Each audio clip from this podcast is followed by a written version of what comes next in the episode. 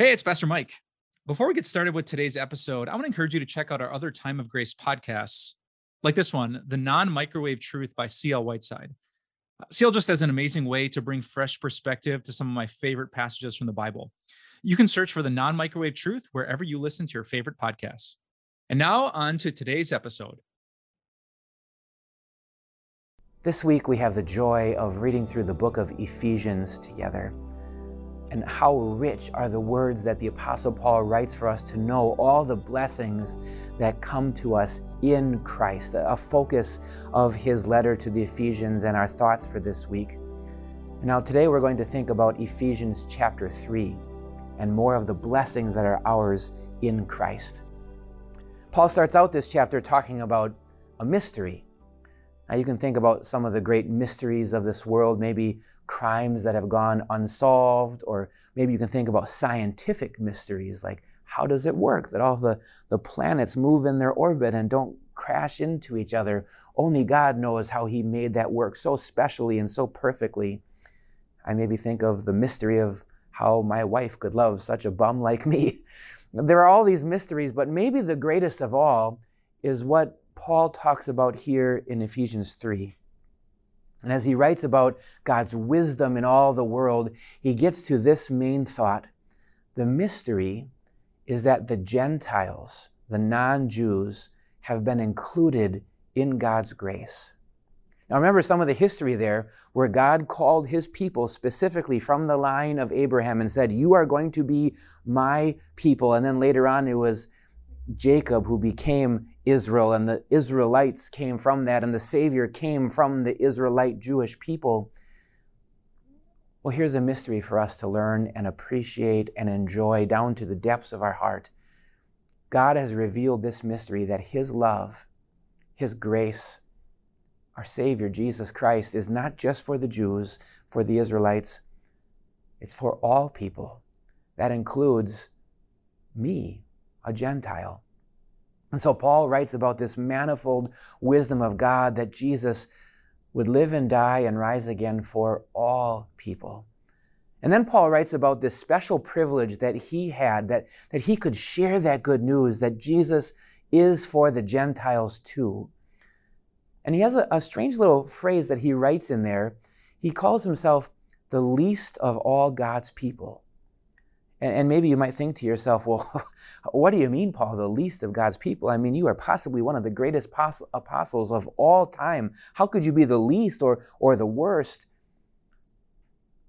But don't forget Paul's backstory that he used to be known as Saul, Saul, who was a part of persecuting and seeking out and imprisoning, even murdering Christians.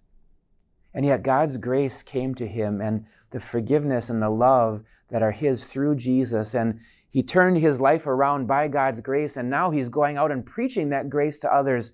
And so that's why he calls himself the least of God's people with the greatest privilege of all to go and tell others the good news that Jesus is their Savior too. That's what we enjoy, the goodness of God's grace. And so, as we read through this chapter, we think about this goodness of God that, that comes to all people. And then we think about how God uses that in each of our lives. And so, Paul writes this very personal and thoughtful prayer on how he wants the Ephesians to continue to grow in this mystery of God's grace, to grow and become rooted and established in God's love, and to flourish in their lives of love for God and their love for one another. And so, as Paul wraps up this chapter and thinks about the immeasurable goodness of God's love, he has this sort of doxology, which means like a, a word or a phrase of praise to conclude the chapter. He says in one of the lines, To him who is able to do immeasurably more than we can ask or imagine. I have to tell you, those words are, are very personal to me when I was a pastor previously at, at, a church, it was a mission church. We started with uh, almost nothing, with just a few people. And I used these words at a devotion for a dedication of a new building. And it wasn't our first building project or our second or our third. It was the fourth building project in less than a decade. Our, our school, our church had been growing and flourishing. And I thought back to the days when we were just sitting around in the living room with a handful of people, and I had no idea what to do, and they had no idea what to do. We barely even had a church name at that point. And then you fast forward less than a decade, about eight or nine years, and God had showered all these blessings on us, more than we could ask or even imagine. This is the goodness of God.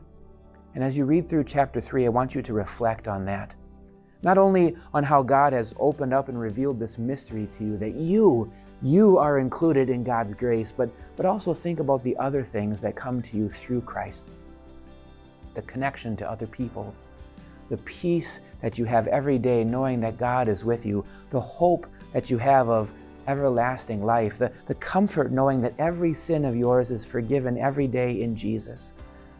It's so true. God can and does do immeasurably more than we could ever ask or imagine.